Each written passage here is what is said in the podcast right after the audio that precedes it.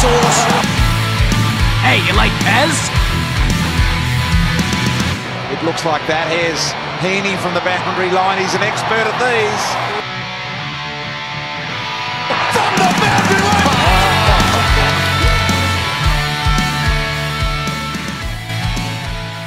Hello and welcome to Behind the Boundary podcast. I'm your host Pez, and I am here with Source to talk the 2020 trade period. Uh, we, we promised the Thursday before, but uh, Source apparently wasn't available. He's the one that was really keen to, you know, do a lot of pods through the off season. I said, "Yep, next Thursday we're doing a pod." I promised the promised the listeners, and then comes the Thursday, and Source goes, "Yeah, I'm not available this week. We'll do it next week." Well, I said I could do it on the Friday or the Saturday or the Sunday. Just was unavailable that one day, Pez. Oh well, that's when the beers flow on the Friday, the Saturday, and Sunday. Well, you could have you could have had beers with me, mate. Like just because we, we you know run a very Uh, successful no, podcast. we together. live in Melbourne. There's only one person allowed round, and uh, you you were second in in line. second in line. so, wow, that's a. I'm just a little bit hurt. A little bit hurt. Uh, I don't, I don't. You know what? I, I'm unavailable tonight. Unavailable tonight. I'm available tonight. I'm going to take Stop the the, pod. I'm going to take the beer, the, the very best that you've offered me here, and uh, on my on my way. We might do a podcast uh, next week if you can fit me in your Mr. Popular. Jeez, two friends. Wouldn't it be No, nice? no, it's it's all right. When um, Sunday comes around, hopefully we can have ten people around, and then uh, maybe Yeah, li- live audience. Remember last time we had a live audience? How that went? We did have a live audience, and uh, Source just went to water. went to absolute water. and you were not very helpful either, mate, because you were uh, a little bit uh, on liquid courage. I think is probably a good way to put it. And you were you were fine, Yeah, 12, 14 cans deep. It's, it's not bad. not bad at all. Oh, well, we are here to talk about the 2020 trade period source. And uh, the last podcast talked about the free agency and, and who was uh, getting signed, what was happening. And we didn't really want to talk rumors because here on Behind the Boundary podcast, we don't like to talk rumors. We like to talk facts and we like to give our opinion on what's actually happened. We say we don't like to talk rumors, but I was on the phone to you every single day going, oh, what's happening? that's a cheeky one. I wasn't allowed around for a beer, but you gave me a phone call every day. oh, well, that's that's all right. Um, but we're going to go through each and every trade that did happen in the trade period. We're going to talk about it. I, I like the way it worked this year in terms of the quickness of it and no mucking around. Let's get to it. But I didn't like the way that it started at the start of the final series. It was very funny um, because you just talked about the quickness of it. But one of the things I found most frustrating is I felt like we were talking about the same trades from day one of the, the trade period. And as you said earlier on in the actual season than usual in the final series. And uh, a lot of those deals didn't get done till uh, a little bit past the trade deadline on that Thursday night. And uh, but it's been good, Pez. We've had a week to settle. We've been able to have you know our own little reflection. You've been able to hear about all the news. You've been able to hear how some of the stories have unfolded and how it went down. And uh, Maybe you have, but I haven't because I'm still uh, a bit broken that you didn't come over last Thursday night to do a pod. Oh, my apologies, Pez. Well, hopefully uh, St Kilda, but they're the first team that we're starting off with, Pez. So that might uh, might make you a little bit happy. Uh, you want to get straight into it, Pez? You were the first trade of the uh, the trade period, and you signed as a free agent. So Yeah, didn't even didn't even trade. nearly, nearly two weeks ago. He was the first one there. Uh, St Kilda received Shaun McKernan as an unrestricted free agent, and uh, you know sometimes you, you grow up and you usually have stories about uh, AFL players that you you knew or you played against. Uh, I actually played against Shaun McKernan, not in footy, in basketball, and uh, we we went there before the game. He was throwing down slam dunks and things beforehand, and we're like, oh, what's what's going to happen here? And uh, I'll tell you, it's it's lucky he's good at footy because he was no good at basketball. He won by about fifty points that day, but uh, yeah, good on him. Uh, he's a he's a backup for Paddy Ryder and Rowan Marshall, so uh, a bit of insurance, I think. This one. Yeah, and uh, look, he's going to be the third club that he's played at, a three club player. Uh, he's played Adelaide, Adelaide, obviously, before that. And uh, Essendon, well, he didn't really play at Essendon. He struggled to get on the park a little bit. Uh, it's just a nice little, uh, you know, uh, insurance policy, I guess, and, and you pretty much uh, you signed him for nothing, uh, not much at all. So Yeah, it's a- it's a bit of a nothing deal. It's a bit of a disappointing way to actually start. The, And the only reason we're talking about it is because I played basketball against him back in the day. But uh, oh, you just had to get your fig jam story in there, mate. The fifty point winners. What did you contribute to the team? oh, I probably dropped 40, 40, 10 and 10 and 20 rebounds. What were you doing? like You're doing the, the score. You're doing the buttons. and I, I missed a missed a few points because I only got forty. Um, we'll, we'll go into the proper deals anyway. We've got a um, well, actually, we won't go into the proper deals. We'll go into a pick swap. So how's this one source? Brisbane receives a third round pick, which was currently uh, 53rd pick, and a future third round selection from the Demons. And the Demons received a third round pick, which was 43. So they've actually moved up 10 spots, and a future fourth round pick. not really much to talk about, is it? It's this has been an absolute flyer to this one. Glad we didn't start last Thursday, but uh, it's an interesting one. This uh, you, I think in the you'll see a lot more of this going forward now with um, you know, something that we'll talk a, little bit later on with teams now. Sort of, I think, uh, are pulling back. The control in terms of the trade period, we saw, you know, obviously the standoff between a couple of players this time. You know, you know, especially with Geelong, uh, Go, I was about to say Golden State then, GWS and Jeremy Cameron. I think you'll see a lot more um, swap pick swaps and teams trying to help uh, get those sort of assets to be able to trade, which is good because I think that for too long uh, the players have had full range at it, and I think it's good that the, the clubs are starting to get a bit more control over it. Yeah, well, they, they need to get what, what they're worth. Um, I know you've spoken about before in the past, Source, that you think um, if they're an unrestricted free agent, the club shouldn't receive any compensation or anything like that and just go for it like there. But it, with the compensation thing in there, uh, things people are trying to trade, and uh, some people have taken advantage of that, uh, like the Western Bulldogs, which we'll speak about later, with the father-son system, where they've got the points and and things like that. So uh, we will discuss that a little bit further. Let's get into some trades for some actual players. The next one was uh, Peter Wright. Two He- meter Peter, How, how tall is he? two meters. I, I didn't know that. I I was um, unaware. Um, You unaware of the nickname of two meter Peter? I was just unaware how tall he was. I knew his nickname was Two Meter Peter. How tall is he? Two hundred and three centimeters. 203. Two meter. Two meter Peter. What a nickname for him. I, I can't believe we didn't see him in 2020. He must have had the coronavirus or something up And there. he's, he's he's a he's a red nut like me, and it's too too It was too hot. Too, too sunny up the there. Gold, Coast, so he's had to come down to Essendon. Had to come down. Hopefully, he hopes, hopes there's no more coronavirus, so he can play under the under the roof down at Telstra Dome down there. Yeah, um, like he didn't play last year, obviously 2020 at all. He had no games, uh, had a bit of an injury, fell out of favour with the the team, and, and realistically with the um, acquisition of um, your friend mate there, uh, the King boy, there was no chance he was getting into that forward line, and he sort of floated between a ruck spot uh, as well as a a backup forward. But you know, with, with that exciting forward line of, of Rankine and King, and that, uh, there's no chance he was getting a game. It's what Essendon need. They do need that second forward with losing Joe Joe Daniher. He's played for you know uh, for five years in the league. Um, he's averaging probably about 16, 17 games. He played 17, 22, injured, injury, uh, sorry, injury ridden with seven, and then uh, two years ago with 17. Obviously, we just said fell out of favour, couldn't get inside, but good little pickup for them. A nice Oh, little acquisition. a, a great pickup, and Peter Wright would be rapt because uh, he's playing for Essendon, so he will actually get a game. So that will be very, very he good. still won't- he still won't play finals. he will get a game. He won't play finals, but he will get a game, so that's good for him. Uh, and you know, five years in the system, this is this is about the time where they come into their prime. He could uh, could stand up and do something uh, for the Bombers, and possibly be their leading goal kicker or something like that. It wouldn't be hard, mate. No, they you'd they- have to they kick lost Joe about 20 Daniher. They lost Fantasia. There's not many people left. He'd there. have to kick about twenty two goals, but yeah, Yeah, one, one a game. That's not bad, eh? but that's that's pretty good for a five year player. But you're right. He came into he's coming into the right age. He was a highly touted sort of uh, player. He was part of that sort of that weird draft format where they had early picks, uh, and you know they went up to the Gold Coast a little bit earlier as a teenager. Didn't quite develop into the player that um, he was probably expected to. But at the same time, that he's a tall forward, 203 centimeters, is big. He had pretty clean hands uh, for for memory. You know, we're going back two years. He, he, he would be able to kick a snag. You would He assume. pop, you used to pop up for first goal every now and then. I remember on the on the cheeky pump pod. I think it was metre a- Peter? I think it was a cheeky sometimes. A big two meter Peter. I think he needs a new nickname. But not only that, oh no, no way. You keep the two meter Nah, Peter. nah. You got to keep it. Two point zero three meter Peter. That is horrible, Piers.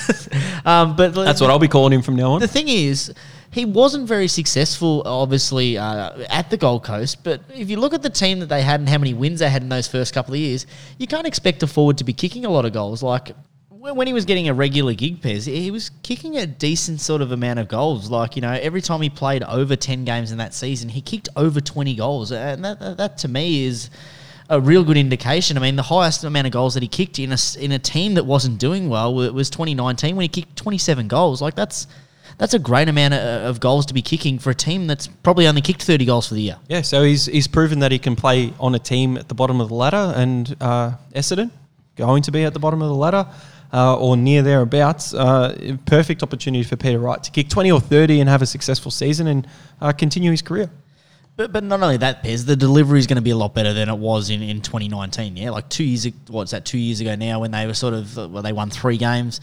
The delivery is going to be. Well, you'd hope it would be a lot better. Um, yep. Oh well, they're, like their, their, their midfield's not too bad. You got McGrath, you got uh, Hepp, not Heppell, you got um, Merrett. Merrett. They've got some decent sort of kicks going in there. They lost Saad, obviously, which we'll discuss later. You got Shiel, he just bombs it in there. But um, yeah, hopefully they can spot him up a couple of times. You hopefully hopefully he has a success because uh, 2.03 meter Peter, we, we love him at behind the boundary We, podcast. we do, as you said, he was uh, part of one of our, I think uh, one of our first sort of podcasts, our first cheeky that we sort of won. You have to go back in the tapes and the, the, the archives and find that out. But uh, back onto some more exciting stuff, Pez. Oh, Uh, this is my favourite. Yep, uh, this is a big pick swap. Uh, so the D's offload future picks to get more 2020 capital was a huge one. They received a second round pick, currently uh, number 33, and a third round pick, currently number 50, So, to yeah. Adelaide.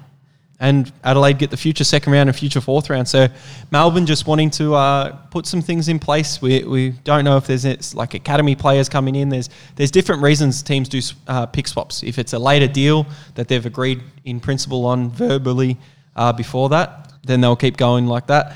But if it's a it's a father son and they need to get points and they need to get Yeah, extra extra things, yep. then they then they do that as well. Yeah, and I think that uh, you and I were having a discussion beforehand about the, the point sort of uh, allocation and uh, the, the DTSI or whatever they call it is about building those points so that you can make a bid for that pick so that, you know, you pick number 17 and you, your player's going at number one, you have to give away a certain amount of assets and points. And, and that's what obviously Melbourne are doing. They're obviously building into this draft. They sort of were a couple of wins away from making finals this year. Um, so they obviously believe in their list and they're looking to, to, to acquire some assets going forward, you know, to help build that sort of young core. So, uh, and speaking of Melbourne, um, as well as that, they continue that trend. Uh, they traded off uh, Mitch Hannan.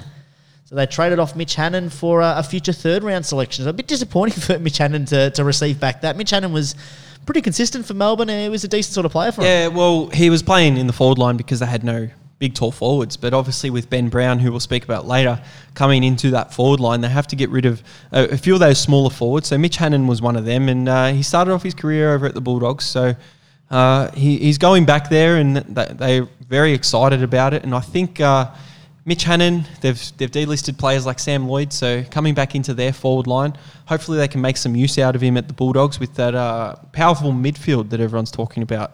Uh, they need someone to kick it to because uh, you know, we know Josh Bruce is down there and kicked about 17 goals in a 17 game season with six in one game, but uh, Mitch Hannan might be kicking a couple of snags next season. Yeah, he definitely could be. Um, I mean, realistically, one of the Bulldogs' problems this year was that they had a lot of problems trying to score.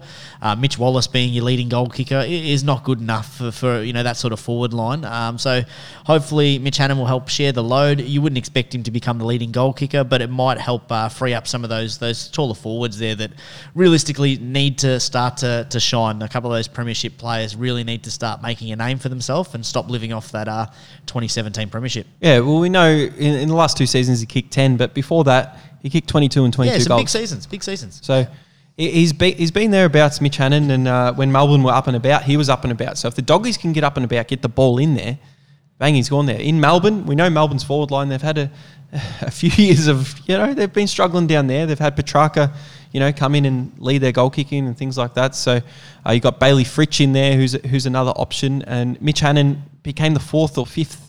Sixth option, which is why he only kicked six goals last year, and, and why they didn't really need him when they when they got Ben Brown. Yeah, and especially with the Bulldogs being a team when they do sort of pile it on, everyone gets fed. Like you know, so he'll be able to pop up for a couple of sneaky goals, a couple of extra snags, and you'd assume that he'd be a walk up start in that sort of that Western Bulldogs side. Uh, well. Previously, he definitely would have. You know, with the, the, the amount of talent that's going through that midfield now, there's They a, might have to play some of them forward. Exactly right. uh, so it'll be very interesting how they're going to. to um, and I can't wait to get into that discussion with you, Pez, but it'll be interesting to see how they fare. Getting on to players that are going to be at their third club. Uh, Braydon Preuss moving on to his third club, which I find just unbelievable that he continually is going to clubs, uh, you know, that, that have established ruckmans, and now he's going to GWS, where he should, you would assume, get the walk up start. Look, he's definitely going to be the number one ruckman there. Apparently, Shane Mumford is still on the list. Uh, Yeah, still on the list. But I don't think Shane Mumford's uh, in in the shape to play AFL footy anymore. Uh, I'm glad he was playing in those. He's only there um, for one thing, mate. He's only didn't there do for one it. thing, and he didn't do it. He didn't do it in 2019 when, when we wanted him to do it in the prelim and then in the grand Cost me a lot of paint. He did Yeah, oh, a lot of money on that paint. paint. oh, My shed out there is still stacked of orange paint. Can't get rid of it. I'm going to paint my house The, orange. the orange, the orange shed at the back. yeah, yeah. Well, yeah, I painted that shed. I- I'm going to paint my fences as well on the weekend. I'm going to paint them orange as well. But Braydon Preuss, I thought the move, and I, I think you did as well, Source, the move to Melbourne was very, very silly by him. Like, he thought they were going to play two ruckmen with Max Gawn. The game wasn't heading like that. So I didn't like the move to Melbourne in the first place. He should have gone to a team that didn't have a established ruckman because he he's shown some stuff when Max Gawn's been out, and he showed some stuff at North Melbourne when Todd Goldstein was out as well. So uh, I think he can be really good at GWS. Uh, As you said, it was a crazy move. He's coming into his. Well, he's played you know, since 2016. He was drafted. Since then, what's that? Four years. He has played 18 games. 18 games, and he's going on to his third club. And still, you know, every time that he do, does step on, he, he seems to be seems to make an impact. He just can't keep a regular regular game in the side because he's going against Todd Goldstein and Max Gawn, two two of the you know top three ruckmen in the league. It's Look, it was he- a crazy move. He's probably a bit too slow for a permanent forward, but when he played forward for Melbourne, uh, he actually kicked some goals and he actually actually showed something and, and, and showed a target instead of kicking to Bayley Fritsch every single time. Uh, and he, impressed there. So Melbourne receives that uh, pick 31, which is a second round GWS Giants pick. So Melbourne stockpiling the picks, get rid of Braydon Preuss, who they didn't really need because their captain Max Gawn is going to play most of the games anyway. If they if he gets injured, uh, their season's pretty much over anyway. So uh, Braydon Preuss has a, has a lot to prove, and GWS on the rebound from having a shocking 2020. Yeah, most definitely. And speaking of North Melbourne, they are the team that we, we talk about next. I said So- shocking 2020. You said speaking of North. Exactly right. There we go. no, I was talking about the, the talking about the Braydon Preuss, and, and you know what? I actually can't be too judgmental with North Melbourne during this pod, Pez, and I'm going to ask you to hold your reserves because what they end up doing is they fo- end up following the Behind the Boundary podcast advice and, and actually restocking. They got rid of Ben Brown, and we're going to talk about it later, but they also got a whole lot of different picks and some really, really promising uh, talent. So. Uh, good job for North. We try not to bash them during this. We'll wait to wait till they actually perform poorly because Oh, in the off season they've done well. They did well in this trade. This is a, th- three way trade. So Great trade. They, and you know what? There should be more three way trades. I love a three way trade. We, we like three way trades at Behind the Boundary podcast here. But North um, North received uh, Lachie Young uh, from the Western Bulldogs. So he, he comes over to North. Uh, and they received a fourth round pick, which is pick 70, and they gave up pick 63. So they gave seven spots up in the draft and received a player in Lachie Young, who they'll most likely use because they don't have a list at the moment. Uh, Brisbane received that pick from North, as we said, but the Bulldogs received Stefan Martin, which is uh, a, a big coup for them because uh, Tim English needs a lot of help there in the ruck. Yeah, really, really big thing for um, Western Bulldogs. One of the things that um, really struggled with them is the inconsistency of get inconsistency of getting that pill to the, their midfielders. With that building midfield, that which is going to be an elite uh, midfield on paper, um, is what you need. You need first look at the pill, and, and especially where the Western Bulldogs again, I think, really underperformed this year. The all eyes will be on them to really make some noise next year, and, and you know, an established ruckman. You know from listening to, to me, Pez, that in order to, to win finals, and you look at the last you know ten premiership winners, they've all had established ruckmans.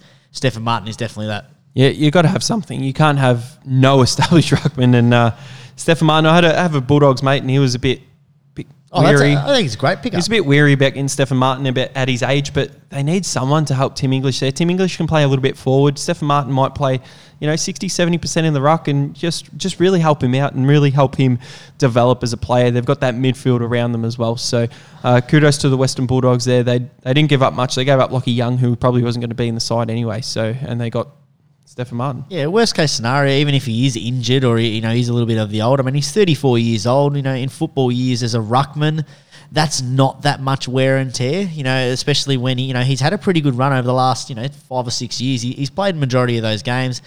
Had a bit of an, injury-ridden uh, season this one, but you know in the shortened season, still played eight games, which which is pretty good. Um, I think that he'll be able to teach the, the young pups there to, to be able to actually ruck and, and show them where to put it in there. And he's had success. He you know he was rucking to a, a Brownlow medalist last year, and there's a reason that he was a Brownlow medalist is that he, a lot of the time he got f- first look at the bill. Yeah, well, Lachie Neale got his Brownlow medal. We, we liked it. We liked making some money on that. and um, the next one is Lachie Fogarty uh, from your Geelong Cats going over to Carlton Source. Yeah, good little pickup for um, for Carlton here, and it was. Uh, It's good for uh, for Mr. Fogarty as well. He wasn't able to get into uh, the, the, the regular startup with obviously Hawkins, and then obviously you know with uh, we'll discuss a little bit later was uh, Jeremy Cameron in there. You know he's he's been he's only a third year club player, third, sorry a third year player averaging probably about five or six games. Um, you know, the first year he had 15 in his very first year. So he's got some talent there. It's just about staying on the park and, you know, building that consistency.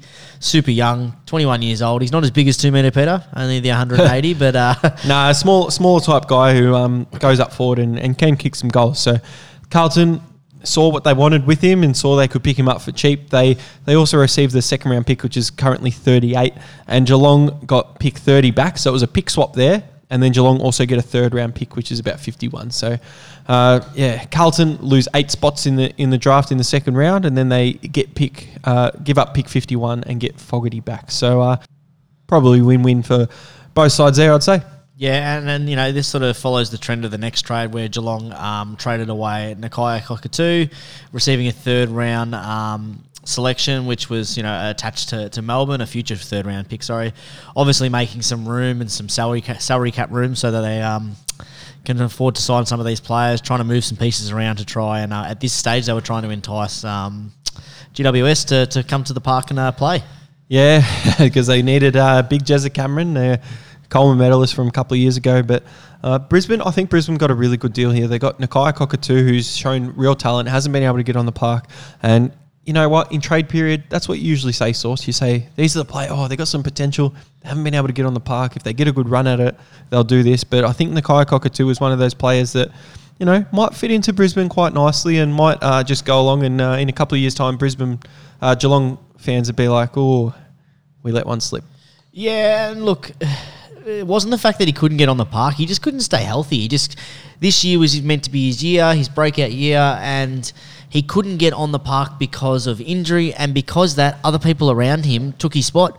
And he, you know, every time he played, you're sort of getting there going, oh my god, and you see brilliant, you know, sh- uh, absolute. Um, shades of brilliance, you know, especially from his, you know, from his uncle. He looked very similar to the way that you know Che Cockatoo Collins used to play, but.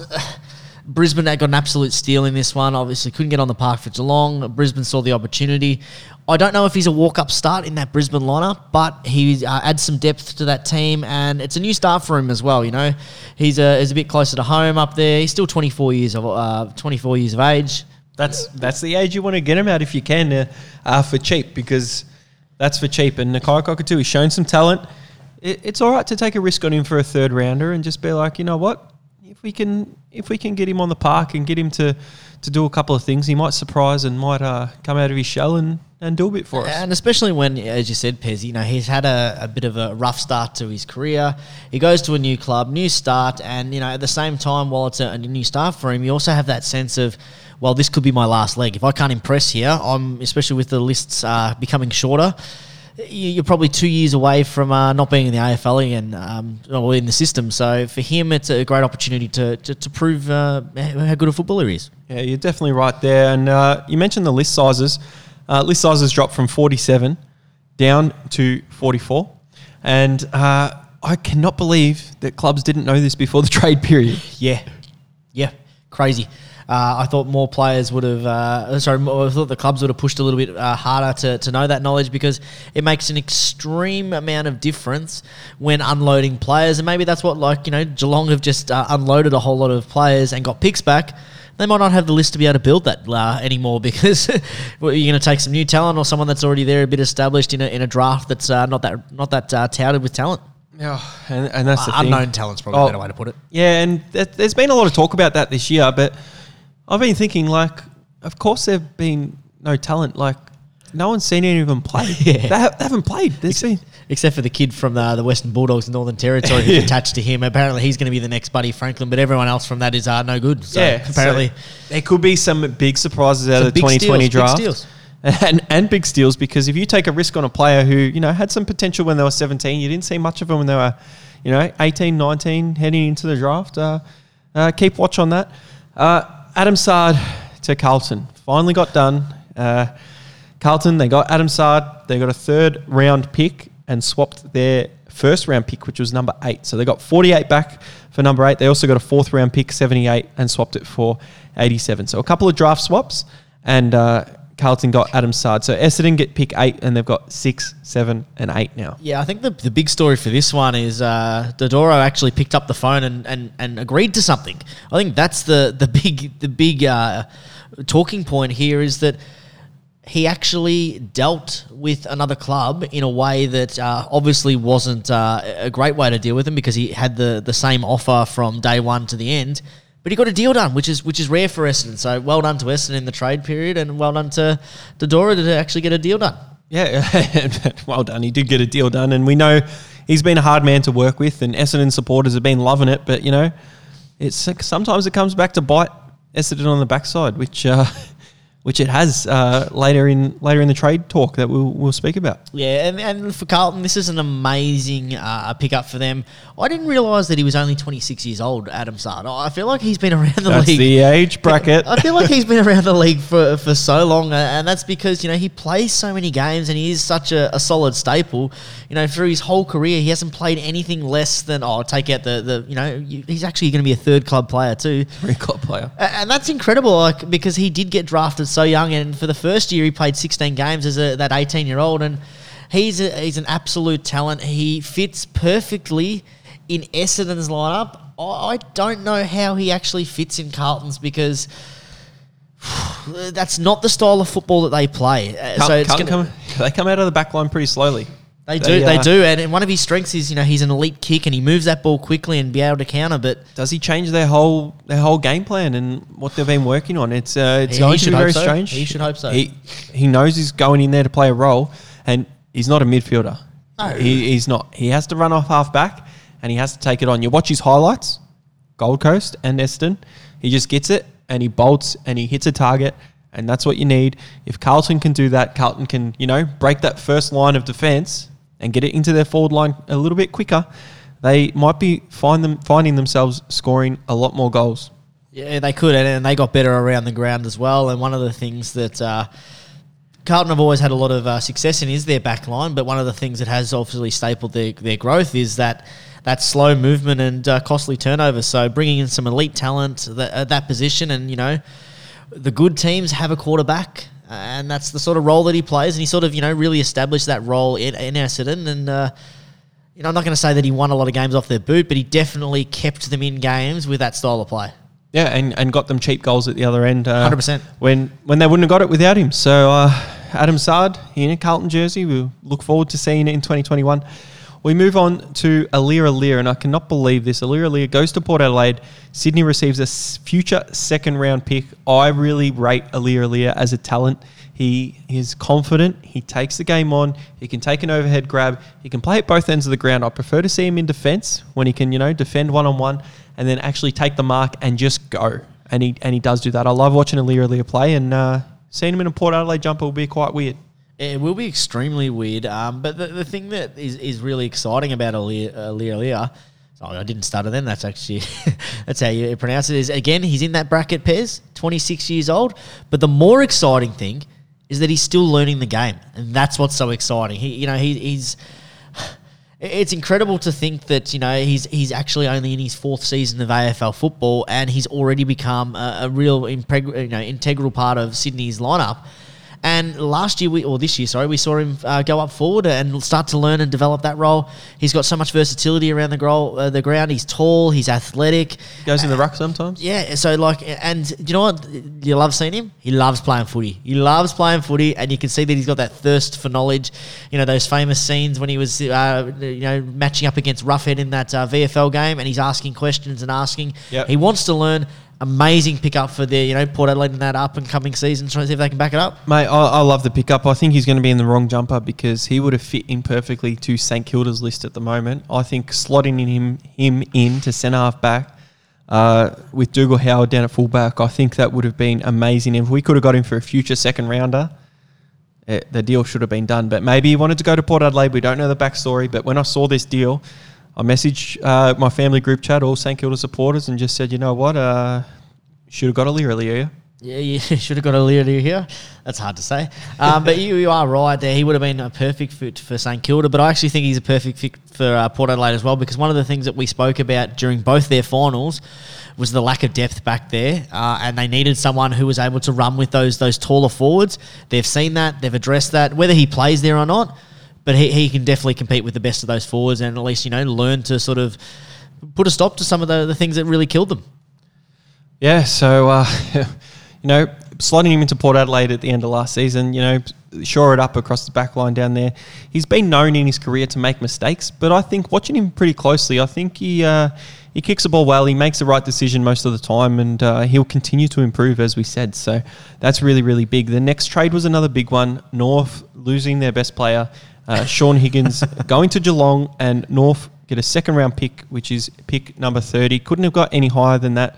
Shaun Higgins, Higgins at his age, Geelong really wanted to try him out and try and get Paddy Dangerfield, Tommy Hawkins another another run at it. Yeah, and I'm very skeptical about this one. Obviously, you do the deal if you can get it done. You know, the last he's a 32 year old sort of AFL football player going for the seems of the trends of this uh, is the third club. So Bulldogs, North Melbourne, and now Geelong. Uh, but he was still averaging a decent amount of uh, you know possessions. He's averaging probably 10, 15 touches at North Melbourne. You know, in his absolute prime, he was averaging close to, to 21, 28 um, you know, the last couple of years. So it's he's not going to get that outlet at um, Geelong, but he does add some extra depth and, and basically he'll play a little bit more up forward, a direct replacement for, for Gary Ablett.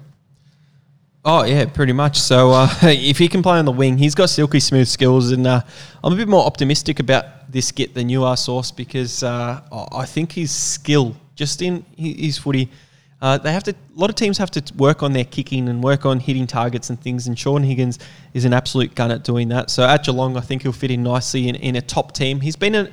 Remember, he's been in a bottom side for most of his career. He's been at North his, for the last his whole career, whatever, and he's been whole at Bulldogs before that. So. Uh, he gets to go to a top four contender and a premiership contender and see what he can do. I'm, I'm looking forward to that. Yeah, well, look, uh, look, I'm happy with that one that we didn't lose too much out of it. You know, we, we basically uh, we kept some of those young players that were, were getting a game. There was talks of us having to give up maybe someone like Ratugolea or even Jordan Clark, and you know even uh, Brandan Parfitt was was told that we might lose during this trade period. We kept all those players that um, played in our premiership uh, was you know the grand final, so I'm happy with that. We gave up a, a second round pick, which which you know is not a big deal when you're competing for a premiership the next year. So we'll see how that goes. I'm still a little bit uh, not sold on that one. You're I'm very skeptical. I'm very skeptical on that one. We'll, we'll wait and see, and we'll, I'm sure we'll talk about it on Behind the Boundary in season 2021. The next one is the first player to become a four club player if he can get a game, because I only count him as a four club player source if he gets a senior game. It's Tom Hickey. He goes over to the Sydney Swans, who have been struggling in the ruck department and the forward department in a lot of departments, Sydney, in the past couple of seasons. So they received Tom Hickey, a second round pick, which is 34, and a third round pick, which is number 60 for this season. West Coast get a third round pick, which is 58, a fourth round pick, which is 62, a future second round, which is Port Adelaide's, and a future third round, which is Sydney's. Yeah, decent sort of uh, deal there, Pez. You've, uh, he played probably most of his uh, career at St Kilda after starting his career at the Gold Coast and then going on to West Coast. Good pickup for the West Coast? Well, not not a good pickup for West Coast because they didn't have Sydney, him for sorry, long. mate. Good pickup oh, for Sydney. They didn't have him for long, but Sydney. Uh, I guess they need someone in there to ruck, and uh, they're going to try and get Tom Hickey to do it. That's what West Coast did, but they had Nic Naitanui, and when Nic Naitanui got healthy and played most of the season, Tom Hickey didn't really have a role. Uh, they've also got uh, Nathan Vardy over at West Coast, who they're going to keep as their backup. Uh, but by the looks of premiership things, player Nathan Vardy, yeah, which is incredible. Yeah, just, yeah. just that's right, ridiculous. All right, all right. But yeah, Tom Hickey goes over to Sydney. So Sydney, we think, look, can they come up and, and compete? Tom Hickey has to do a role in the in the ruck there. I think he can do his role with the, his tap work around the ground. He struggles a bit. He struggles with his mobility. Uh, he can kick a goal every now and then, but he can't really, you know, take a mark on the lead or take a contested mark or things like that. He just has to fall in his lap. So, uh, ruck work tick. Everything else not so much. But Sydney, they needed some, needed a ruckman. They didn't have to give up too much. They actually got uh, well. They, they got some good stuff out of it in terms of uh, pick 34, pick 60, and only had to give up pick uh, 58 and 62.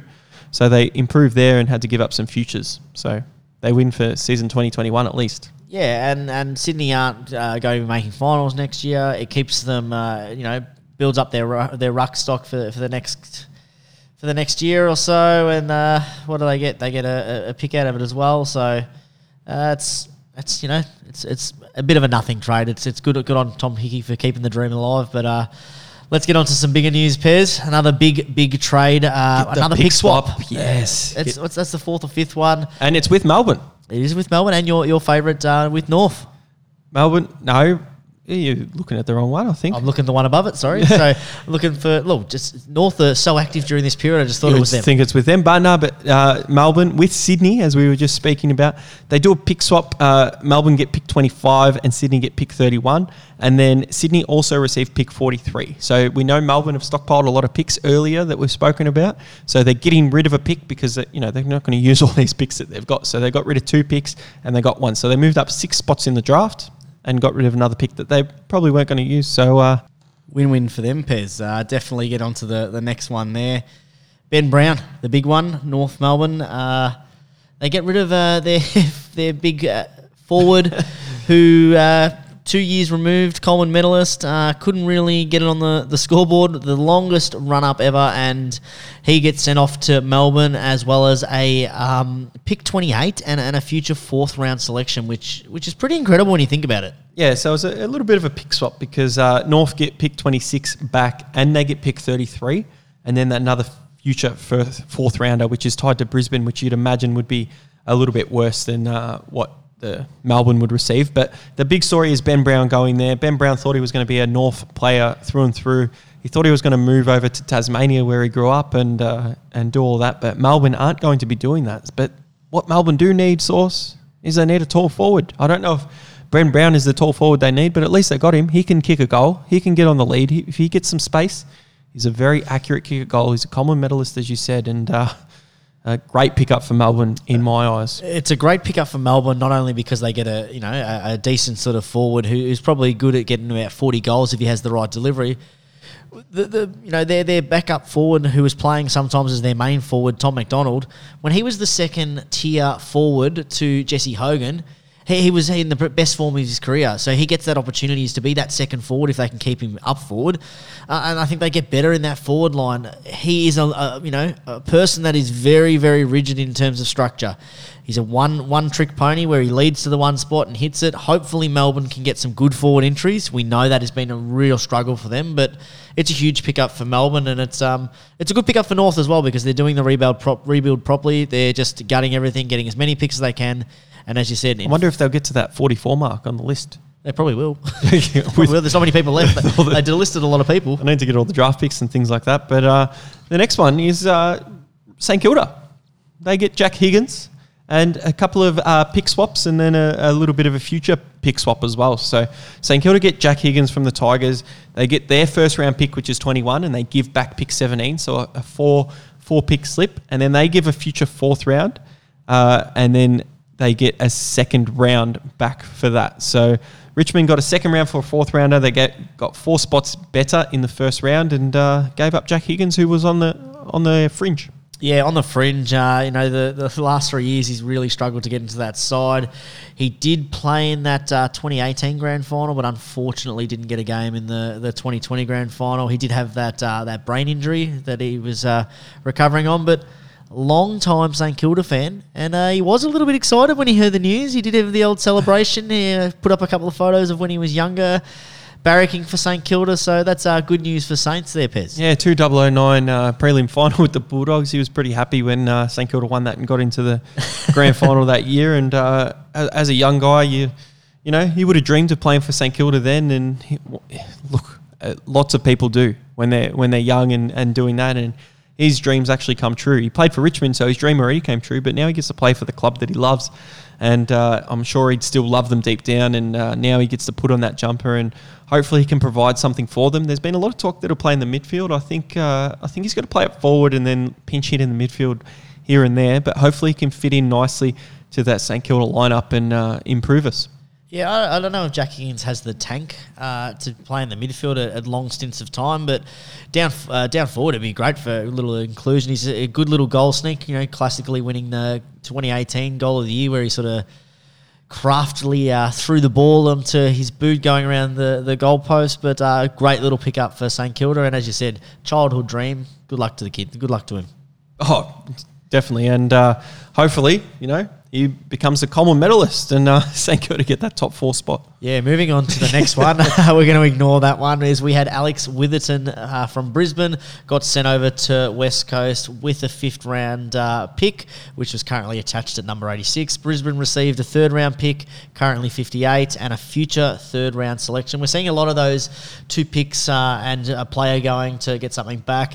This is a big pickup for West Coast. I think this is a, a great, uh, a great part, uh, a great trade, and I can't believe Brisbane didn't really get much back for it. It, it blew my mind a bit.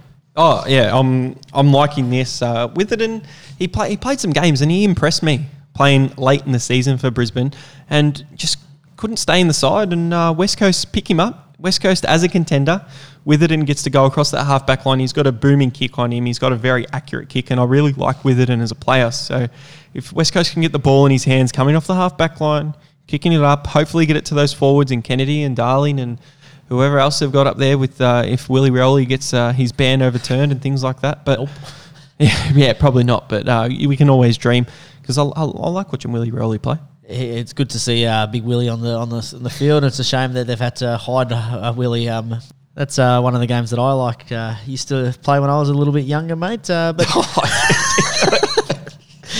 You But- can't be doing I could easily do that, uh, Pez. Uh, Alex Witherden, though, when uh, uh, 2019, when they surprised, uh, Brisbane surprised a lot of people, he was a big part of that in defence and um, just couldn't find a regular gig in 2020 uh, with injury and, you know, fall out of favour with uh, obviously the success that Brisbane had. But uh, great little pickup and um, they didn't really give up much, West Coast. So it's a perfect pickup for them. And West Coast are getting better and better, mate. They're, they're slowly building a nice little list. Better and better. I saw today uh, delisted Lewis Jetta. Bit of a surprise in, in some people's eyes, but obviously not working not working really hard, and uh, they've got Alex Witherden obviously to uh, replace him off the half back line there. Yeah, so I don't know what you would say to that, Pez. I, Uh, I'm, I'm thinking Lewis Jetta is going to be picked up by someone. I, I think Can he can he be picked up now?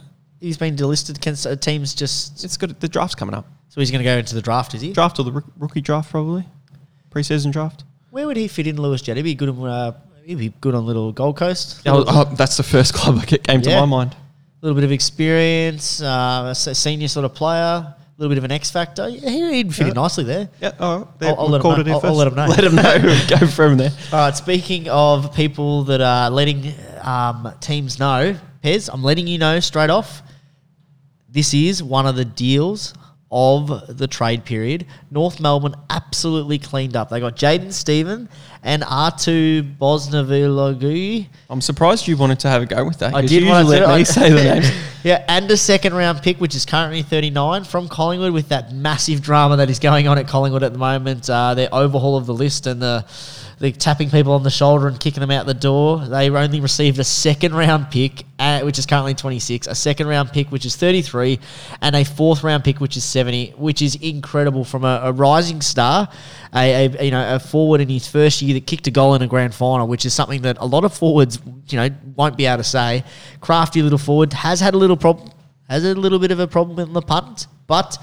Yeah, we'll take him- I'm backing him responsibility for that. I'm backing him in. We'll mate. take responsibility of that with our cheeky pump pod that we that we do as well. But uh, Jaidyn Stephenson, I think this is an absolute steal. I agree with you, Source, because uh, he's going to North, but uh, good to see what he can do without much uh, delivery down there. But he's quick off the mark and he he starts Crafty. games off really really well. Rising star from a couple of seasons ago fell out of favour. I think Bucks was playing him out Defen- of defender at one stage on the wing, and then he went Decoy? into defence, and it, was just strange. So Stephenson, uh, North, whoever the coach is, play him up forward. Uh, when the ball goes down there, Let, him, let him do his thing. he'll kick you some goals. Let him do his thing, and uh, a great deal for them. And they get Atu as well, who uh, get around him. get around him. He, he actually uh, benefited the pod, Pez. Uh, we, we, we had a bet on him for, in the first game. You know, when we went through that trend of all those players having their first game, he kicked a nice little goal for Collingwood. He kicked three in his first game, three five or something like that. probably wasn't five, it was probably three two. But he, he looks good. It, they got two forwards there, so automatically replacements for Ben Brown, and already I think makes their forward line a little bit more mobile because that was one of the issues with North Melbourne. They were very stagnant. They were very Ben Brown centric. Two young forwards in the right age bracket, pairs even younger than the age bracket. It's a it's a good pickup for North. Oh, it, it's unbelievable. So we move on to another pick swap, and if it's a pick swap, who's involved? Source. Ah, Melbourne. Melbourne. They're stocking up. Get around 'em. It's a blockbuster. Mel- Melbourne are actually giving the uh, their pick twenty five that they just got uh, recently, and we just spoke about, Hard to keep track. and they get pick eighteen and nineteen back, and a future second round. And they gave up two fourth round picks, which are 68 and 69, and a future first round selection. So Melbourne going pretty pretty broad, giving that uh, first round selection up in the future because I don't think Melbourne are going to be very good. So Brisbane, uh, Brisbane doing all right out of that. They are doing all right out of that, uh, but they are actively involved. A lot of Melbourne supporters probably thinking, "Hey, hang on a tick, why couldn't we uh, actually get anyone except Ben Brown?" Uh, but they are They acquiring a lot. They're getting a lot of picks, so there must be something that they're building towards. Because you wouldn't actively shop as many picks as you are trying to acquire without having a plan of attack. It'd be interesting to see what happens there. Definitely, and uh, I was very interested to see if Orazio Fantasia would get across to Port Adelaide. Finally, finally, And he did after a couple of years. And uh, Port Adelaide get Fantasia, they get pick 73, and Essendon get pick 29 and a future third rounder. 29 uh, for a bloke that didn't play last year is in injury ridden. I know that there's a system there, but you Got to take the risk. you, you got to take it. What do you think of this? I was talking about this with a mate earlier today. Port Adelaide, their forward line was pretty good, pretty structured. How does he fit in there? Does that mean that pushes Robbie Gray a little bit more into that midfield? It, it has to. That's the only thing you can think of because they- they've got those, you know, small type players down there. They've got the younger ones too. that can kick goals and, and, and do those sorts of things. So, uh, Robbie Gray, do they want him more in the midfield? Do they want Fantasia more in the midfield? I don't see him really as a midfielder, especially with a year off footy and his uh, tank won't be as as good. So, uh, yeah, I think Port Adelaide they're in they're in contention. They've got to give it up. They're in that window. They've got to give up pick 29. Pick 29 isn't going to be playing in the next couple of years for Port Adelaide. So uh, they're trying to go for it. Yeah, they are definitely trying to go for it. Talking about teams that were trying to go for it, but for some reason had a lot of lot of salary cap issues, uh, because that's what I'm gathering from it is Collingwood. Before we get into this, Pez, have you ever seen a trade period where a team has just automatically shit the bed, basically? Because Won the wooden spoon. what, what, what, what has absolutely happened with Collingwood? They went through an absolute spiral of events from the Adam Treloar fiasco to getting rid of a, a rising star from three years ago, offloading Tom Phillips. Uh, and they- and, you know, they're just clearing shed. To come have the coach come out and say, uh, you know, a range of different things around one player is like, um, you know, well, the, the leadership group uh, don't believe that you're a, you're a good bloke around the footy club. And he's like, well, that's news to me. Oh, don't you want to go up there to with your wife? And he's like, no, no, I'm okay. I'm happy to stay here. Oh, uh, well, uh, we, we, We- don't want to pay you that much money. No one likes you. yeah, Get what? out. What? and he's just like, uh, no, I'm, I'm happy to stay. It was a shambles. Collingwood Absolute supporters are not happy about it. On social media, they've been going, what the hell is going on at Collingwood? They gave up Tom Phillips to Hawthorn, and Hawthorn, they get some good deals out of this. They uh, gave up pick 65, which is a nothing pick, and got Tom Phillips. Now, I don't rate Tom Phillips that highly, but he's better than a pick 65 will come out and do. So, uh, get Tom Phillips down there. They got Scully for like pick 73 the other year, which was a bargain as well. And uh, Hawthorn just getting those bargains, and Collingwood just uh, shitting the bed, as you said. I think it's probably the best way to describe it. But you know, Tom Phillips, he did all right in, a, in when he had the opportunities last year. As you said, you don't rate him as a, as a decent sort of player, but he's going to give you 15, 16 sort of touches. He might sneak up and snag a goal here and there. He knows he's ran around the pill. He's had some premiership experience in terms of you know the, of a team that was you know doing really well in that higher ends and then being the hunted. So great pickup for Hawthorn. Doesn't make their list a whole lot better. Probably not, but it, you know, as you said, it's a nice little little side deal, and it's more to the point of uh, articulating what the hell are Collingwood doing. we don't know, and we'll be speaking about what they're doing in a couple of trades time. But this this first trade is Jye Caldwell, who was uh, linked to St Kilda early in in the final series, and uh, he's actually come into Essendon. So Essendon have picked him up. They picked up a pick 44 and pick 74, and GWS picked up pick 29 and a future second rounder. So GWS have improved in the in the draft for this year, a future second round as well, so they improve there and uh, give up Jye Caldwell, who did not want to be there, couldn't couldn't find his way in, played a couple of games uh, and plays at Essendon, who will slot into that midfield. Yeah, GWS were not happy about losing this, uh, and they fought really hard to, to try and get some decent return from him. But uh, a former number 11 pick in uh, the 2018 draft, a midfielder, they uh, were really excited about him and trying to get him the games, obviously, with, you know, GWS having that midfield talent and them doing so well, they were absolutely heartbroken to, to lose him. And but for Essendon, that's a huge pickup, and it's I know GWS were not happy about receiving a the, you know a future second round pick, but when the bloke hasn't played a lot and he's in that lower age bracket and he's not on a lot of money, you can't expect to, to get so much back for, for potential. And I think GWS were probably the team that were unfortunate during this trade period, whereas Collingwood, you know, absolutely, as we said, shit the bed. But GWS were unfortunately uh, rated a little bit. Uh, I think they were getting a little bit frustrated with uh, how rated they were getting. Oh, how rated they're getting. They had, what do they have, 142 first round picks uh, when they first started, and uh, they, they're bound to get rated sooner or later. Yeah, maybe, maybe, maybe. Oh, they have to be rated. They've been rated every single year. They lose they lose talent here and there. Dylan Shiel, Adam Treloar, they, they lose high end talent all the time. And now they're at a stage where they kind of need to keep that talent because all the talent has started to go and they've still got a lot of talent there. So uh, Jye Caldwell, as a young player, you know what?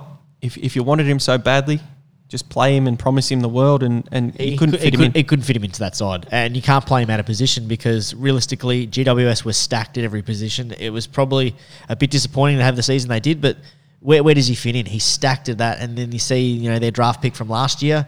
He gets into the side, and he's an automatic walk up start. Like you're right, he can't be a part of that future if you're not giving him a game. So it's disappointing for them. I think it's. I think I have a soft spot for, for GWS until they rated uh, rated Geelong for three picks, but because they seem to be that club, you know, similar to our team in the NBA pairs, that small market team where you build up some talent, you draft these players, and then as soon as they get decent, see you later. Yeah, and the the next trade is uh, the biggest trade. I, I will say, well, one of the biggest trades. The next two are uh, Adam Treloar, who they wanted to ship him off to Gold Coast last season. They wanted to ship him off to Gold Coast again. They had to come out and say, mate, the team doesn't like you. The leadership group voted you out. Uh, we don't want to pay you the nine hundred thousand a year. He's been contracted for the next five years at Collingwood, and uh, out the door, mate. Out the door, and even uh, Collingwood even said that they would pay three hundred thousand dollars of their contract for another team to pick him up. They were desperate to get rid of him, so they obviously overcooked the books there at Collingwood. Um, but great news for the Bulldogs in terms of um, you know, as you said, probably one of the biggest deals. They receive uh, Adam Treloar, two second round picks, which are currently now 26 and 33, and a third round pick, currently 20, uh, 42. Collingwood receives a first round pick, which is 14, and uh, a future second round selection, which is crazy. And the Bulldogs have a, a father son pickup, and pick 14 is probably what they would have had to use to get him, but they've got picks back that they have enough points to get him. So That's crazy. They give up pick 14, which is nothing for them because they and they get back the same thing because they, they're going to use the same picks to get that same player. And uh, they get Adam Treloar as well. So they get him pretty much for free. They've got to pay him possibly 600, might be 300, 200, or 100,000, whichever Collingwood are paying him. We don't know. Uh, it's not official or anything, but the rumor was about 300,000 source. So Bulldogs get him for 600,000 for a player of that caliber. Uh, slot him in there. You can't say no. You can't say no, and it's uh, it's an interesting one because the Western Bulldogs instantly get better with that acquisition. But in terms of their talent, it's not doubted that they've got a lot of talent around that midfield. It will be interesting to see how actually uh, impactful it is on the field. They're going to get another player that accumulates a lot of the football. There's going to be, not going to be enough pill to go around at the at the Western Bulldogs. I well, think there's not, and uh, one of the things that we we are going to talk about later. You know what? We have to talk about it now. Is Josh Dunkley for the Bulldogs who requested a trade to Essendon. There was a lot of stuff early on. Didn't end up going to Essendon. Bulldogs well, didn't want to do he only said he said I'll, I'll only go to Essendon or I'm happy to stay there for another year. Like, Yeah. that's crazy. That's So- weird. That So they're going to keep him. They they used him out of position this year. They played him as a second ruck, which is uh, pretty ludicrous. Uh, but they've got in uh, the, the big fella Stefan Martin next year and Tim English, so he doesn't need to play second ruck. he's going to have to adjust. in the midfield. He, he probably doesn't have a spot there. They've got so much talent in that midfield. Tommy Liberatore is not playing anywhere else but the midfield. You've got uh, Bailey Smith. Bailey Smith. third year player. Hap, He's the only player in that midfield that they currently have. Take out obviously Libba, who doesn't play full time midfield. He sort of comes off that that um, well that wing position as well. Sometimes he plays off that. absolute superstar that Macrae. Up, that up and in under player that goes and gets the pill. But then you look at these ones: Dunkley, an accumulator of the football. Dunkley, uh, sorry, a hunter, accumulator of the football. Uh, You're gonna have Treloar in there, accumulator of the football. Like all of those players can average forty plus touches. Look, Hunter, Hunter's going to a halfback. He's going to a wing, something like that. I don't know what they're going to do with Dunkley. They're probably going to play him off a half forward line. Uh, Bontempelli Bontempelli might have to become a permanent forward. Caleb, Caleb. Daniel goes in there a bit, plays. It's uh, their their strength is the midfield, obviously, and they've got a really good midfield going in. But please do not make the mistake of saying Bulldogs are going to win the premiership like people did last year because they were nowhere near it. They don't have the forward line for it. They don't have the defense for it. So they've got to keep growing and keep building. And they've got a couple of pieces now in that midfield that they might have to offload to improve their other lines because you're great having a good midfield. You've got to have someone to kick it to. Yeah, and and that's that's um, I don't know. As I said, I don't know if it's a good pickup. I mean, obviously you're getting an upgrade in talent, but if you can't ship out uh, Dunkley and sort of go get a forward, which is something that they desperately need, um, or even even a you know a key defender, then it'll be an interesting experiment, probably to say the least. Uh, you reckon, Pez? Uh, because to me, you know, a lot of mouths to feed in that midfield, and Dunkley was the reason he wanted out was because he wanted more midfield time. He's definitely not going to get that now. He's going to have to, you know, adjust. He's a, a, you know a couple of years away from being in the the All Australian f- top forty that he was in before he had that injury. Couldn't uh, couldn't get some regular time in the midfield, and obviously that uh, not where he wanted to play. So place to watch, I think, in the Bulldogs because I think it could go one of two ways. They could sort of, you know, it's not surprise people, but they could build a, a nice sort of consistent list and it could really gel in there, or it could be an absolute implosion. Yeah, unpopular opinion here. I don't think it's going to help them too much because I, I- think they had a really yeah. strong uh, midfield to begin with. Anyway, if they were able to keep Dunkley and not get Treloar, they got him for free. So this is the thing: we're not. You can't have a go at the Bulldogs for getting him for free. Pretty much, you got to pay him six hundred thousand. They've got no one else to pay anyway. But uh, I think where they needed to improve was their forward line and their defense. They weren't able to do it. Uh, I don't think they're going to be a contender for the top four, even with the accusation of Treloar and keeping Dunkley. I think they're going to be fighting for the finals like usual and probably lose that first elimination final like they did in 2020. Yeah, but they won a premiership in 2017, so it's okay. 2016, they did. And Oh, sorry, uh, if sorry. I was a Bulldog supporter, I'd be very happy with that because uh, I've never seen a premiership. But uh, But, but Pez, I think they would have been better to acquire uh, uh, Atu and uh, Jaidyn Stephenson. That would have been actually a better deal for them, a per- more perfect fit with what they had if they were going to keep Dunkley. If you're going to keep Dunkley, then I- I reckon it would have been better for them to acquire some more forward presence. adding Jaidyn Stephenson to the Bulldogs would have been Would have been perfect. Would have been amazing. They need Frees up Mitch Wallis. You allow Aaron Naughton some more time to sort of uh, to develop. You've And- also got a couple of those blokes, Lipinski, that pops up. You- you gotta Lipinski's going to get a game now. You're going to forget that Aaron Naughton didn't play the start of last season, but uh, Aaron Naughton is he's their Oh, best yeah, yeah. forward. he's their key forward. What about him? He's uh he's going to be up there, but Bruce is Bruce has always been a third tier forward. So if he's if he's your first or second thing, you you, can't be going you can't be going at that. You need you need more than that, and I think uh, it doesn't improve them too much. Bulldog supporters are excited. Oh, as Me? you would be, as you would be. Bull- Bulldogs excited just to be in the AFL. That's, that's as I told you, they've got that attitude. It's like, oh, yay, we're here. Uh, if St Kilda didn't get Brad Crouch, we would have got Treloar. And even though they did get Brad Crouch, I actually wanted Treloar because the Treloar biggest, would have been a better fit for you guys. the biggest um, hole in St Kilda is our midfield. Yep. So adding Crouch and Treloar would have been amazing and we would have been in contention Yep. uh, because our forward line's decent and growing with Max King and our defense is decent. We just need a centre half back if Carlisle's going to stay and what's going on there. But uh, yeah, that's that's our I think if Treloar wasn't on that sort of money, then most definitely St Kilda would have would have picked him up. But I don't think you could have picked up Crouch and Treloar. You had to pick one or two, and realistically, they're the same sort of player. Uh, Crouch obviously playing in, you know, he's, he's, had some premiership experience. Treloar's have had the premiership experience as well. So it's you know it's it's a good little pickup. He's cheaper. He does the same thing. He's going to get you thirty possessions, but as you said, it beefs up that midfield. Is exactly what they needed. St Kilda. Yeah, and we talk about the uh, I don't know if it's the second biggest or the biggest trade. Probably the biggest trade with what Probably was the biggest in terms of names. what I was reckon. in, what was involved and uh, Jeremy Cameron trade. Uh, Geelong they got Jeremy Cameron. They got two future second round picks uh, from Essendon. And uh, Greater Western Sydney, they got all three first round picks from Geelong, which uh, you, you thought they weren't even going to give up two, Source, when I, when I spoke to you on the podcast a couple of weeks ago. And they also picked up a future fourth rounder. Yeah, uh, definitely wrong on that. I think they are definitely overpaid. Um, but I think upon reflection, you're obviously always going to go if, if Jeremy Cameron wants to come to you and you're in premiership contention, you're going to throw away the kitchen sink to get him. They were playing chicken with GWS, and you know, the, the, I don't know whether the game of chicken actually won because they end up getting the player that they wanted. Picks 13, 15, 20, and even the, the future fourth round pick. They're not going to be playing next season anyway for Geelong side. They just come off, uh, you know, five goals short of a, of a premiership. So for me, it is a lot to give up. I think they definitely overpaid for it, but in the same regard, Geelong haven't lost anything. You're going to have Cameron for a, a three or four years, and in three or four years, Geelong seem to be a team that you know, like they haven't been down the bottom of the ladder for so long. And look, there's three picks in the top twenty, so overpaid for me. But uh, no one wouldn't do that trade. You have to do that trade, and you had to get it done. It had to be uh, very late that they did get it done, and. Uh, Jeremy Cameron, Coleman medalist from two seasons ago. They got Tommy Hawkins as a Coleman medalist. And Tommy Hawkins is a big assist man. So that's why I think Jeremy Cameron fits really well down here because he likes to get the uh, the goals over the top. He likes to not be the number one man and not really be that lead up type forward. Tom Hawkins can do that part.